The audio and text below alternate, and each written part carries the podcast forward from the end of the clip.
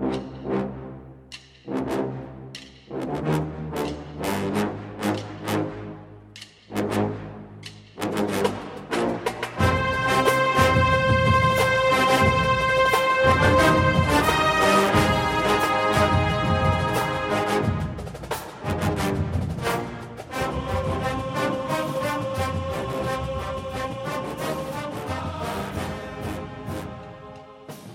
Good morning, Bucknutters. Welcome to the Bucknuts Morning Five here on Friday, March 27th, 2020. I am Dave Biddle. I am very happy to be joined by Jonah Booker for his usual Friday visit. Jay Book could be a very good day on the recruiting front again for Ohio State. I should say a good evening. Tonight at 7 p.m. Eastern, unless something changes, TreVeyon Henderson will make his announcement, and it looks very good for Ohio State. Just your thoughts on this situation. It's tremendous. I mean, with uh, Ohio State recruiting is really helping a lot of Buckeye fans get through these tough times. Being able to snag a five-star running back who's yet to even step foot on campus, um, especially after the the misses that we had last year, is a tremendous get for the program. I I tip my hat to Tony Alford. He has done an outstanding job recruiting um, as a primary recruiter for his position, but he's also done a really good job helping out as a secondary recruiter on a lot of the other prospects. But when you when you look at TreVeyon Henderson, he is a burner. He's a track guy. Right before indoor track season was canceled, he was uh, the top sprinter in the state of Virginia in the, the 55 meters. So you're getting a guy who's going to be able to make people miss at the line of scrimmage with the ability to take it to the house. So anytime you can lock up um, two big time running backs this early in the process, it's, it's just a tremendous relief to the program at a major position of need. He's got tremendous speed. It's his film is ridiculous. Talk about his physicality, though. We know he's a track star. I mean, his speed is just. He's not one of these guys who's a track star, and it doesn't translate to the football field. Obviously, as you were just articulating, I mean, it just shows up big time on film. That his speed, his agility, his elusiveness. Talk about his physicality. Yeah, and I I thought his head coach um, a, a couple of weeks ago had some interesting comments in regards to it. Basically, his coach was saying that he's really just now starting to grow into his body. If you if you look at him now, a lot of sites have uh, his numbers kind of all over the place. But the latest report is he's around six one, two ten. That's a pretty pretty big size running back that still has another year of high school football left. Um, but the, the thing that his coach said is he still has the frame to continue to grow. The one thing you have to like about that is this is he's put on a, a considerable amount of weight. He's a really big running back, but the most important thing is he still has maintained that that top end speed.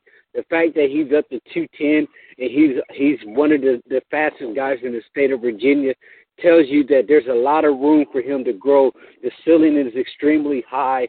Once he gets into Coach Mick's uh, strength and conditioning program, I can see this kid being a 6'1", 220, 225 running back that has the ability uh, to go the distance while also lowering that shoulder and giving people that boom at the line of scrimmage. So again, Bucknutters, get on Bucknuts tonight, 7 p.m. Get on there before then. You know, chat with your fellow subscribers. If you're not a subscriber, sign up. Uh, we'd love to have you on Bucknuts. If you're listening to the show on iTunes and you like the show, give us a five star review. We would love that. That helps a lot. If you're listening on YouTube, subscribe. That helps a lot. So if you like the show, uh, that's how you can help.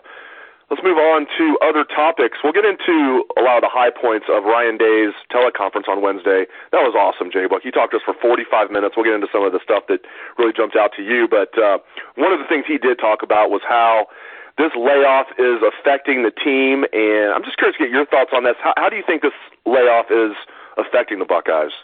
Yeah, right. Right now, you're in uncharted water. I mean, this has never been uh, seen before in in the life of college football. Um, the the thing that really concerns me is you are going into a very important spring where there are a lot of position battles that needed to be settled. Um, I know Ryan Day touched on the quarterback position with C.J. Stroud and Jack Miller. Those are two very young guys who are who are learning the playbook, who needs all of the reps. one of those two guys are probably going to be the second string quarterback and will get significant amount of reps this year, considering Ohio State's going to beat the brakes off a lot of teams. But and just in case Justin something happens to Justin Fields, and we've obviously seen him with the knee injury, but you want to have those guys ready to go. Um, but but just the offensive line, also finding the, the the two other starters at the offensive line is going to be imperative. So I think missing those reps in spring ball it will set Ohio State back. But the good news is is that that's going to be every team in America. Everybody is missing those reps. Every team in America has position battles. Yeah, that's a very good point. Um, it's not like it's just you know like Ohio State and the Big Ten teams are dealing with this, and everybody else is just like you know it's all good.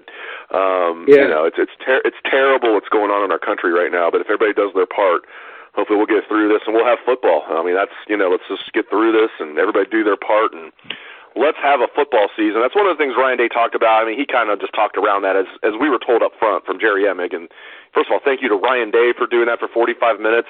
Ryan Day is such a class act. I put this on Twitter for those who didn't see it. At, at the end of it, we're all you ready to thank him. He's like, Jerry, can I can I jump in here? I just I, I just want to thank all of you guys. He's like thanking all of the media. He's thanking us you know, the Buckeye reporters for like putting Buckeye news out there. He's like, I realize there's not a lot to report, but you guys. So that he's just he has no reason to thank us, but he did. That's just what a class act he is. But I thank Coach Day for taking the time to do that. I thank Jerry Emig, the SID, for taking time to set that up. Um, I know you listened in. Um, just what are some of the things that jumped out to you? I'm sorry, again, there was a bevy of things, like 45 minutes of Coach Day talking to us, including his favorite snacks that he's eating during the quarantine. But from a football standpoint, Jay Book, what really jumped out to you? Yeah, I thought it was interesting that Ryan Day was asking about a potentially OTA uh, type of situation that you see similar in the NFL once guys are allowed to arrive back on campus because they are miss, missing that practice time. And, and the way things are trending, uh, once the guys come back, you're going to be having to gear up for fall camp. You're going to have to be gearing up to get guys ready to go for the season. And one of the most important aspects of Ohio State football is the summer conditioning program. That's where Coach Mick really takes over uh, the football program, and he really gets a grasp on what type of program they're going to be. In Ohio State, for years since Coach Mick has been in the, within the program, that's kind of where they really start to separate themselves from the majority of the other programs in the country. Ohio State is always going to be one of the top five most talented teams in the country. But during that summer conditioning session that's that kicks in after spring ball, that's when Ohio State really becomes one of the most well conditioned and toughest football teams in the country. And you're missing that. So they're just going to have to be able to guide guys back in. And and if you look at some of the injured guys, Dave, that's going to be something that's going to be something that you're going to have to keep an eye on. You you look at uh, Marcus Crowley and Master Teague.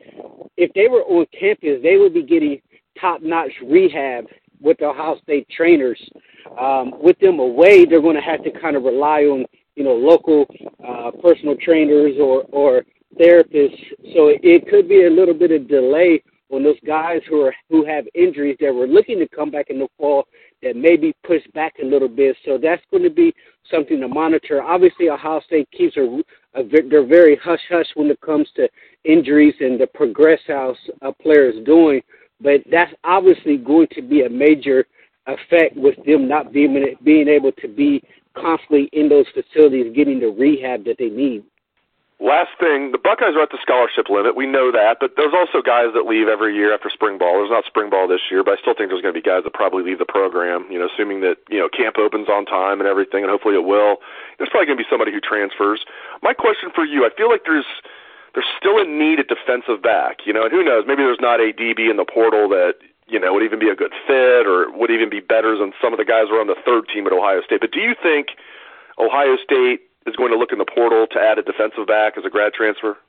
I don't think so. I think it's they're going to roll with the guys that they have. I, I know Kerry Coombs is very high on that unit. They're younger guys, but with the veteran leadership of Shaun Wade, um, and then you're going to have some of those guys who play meaningful snaps towards the end of last year. I think they're going to go with those guys. I mean, this is Ohio State. They they've recruited nothing but four and five stars over the last several years. A lot of those guys take the binky out of their mouth. It's time to step up.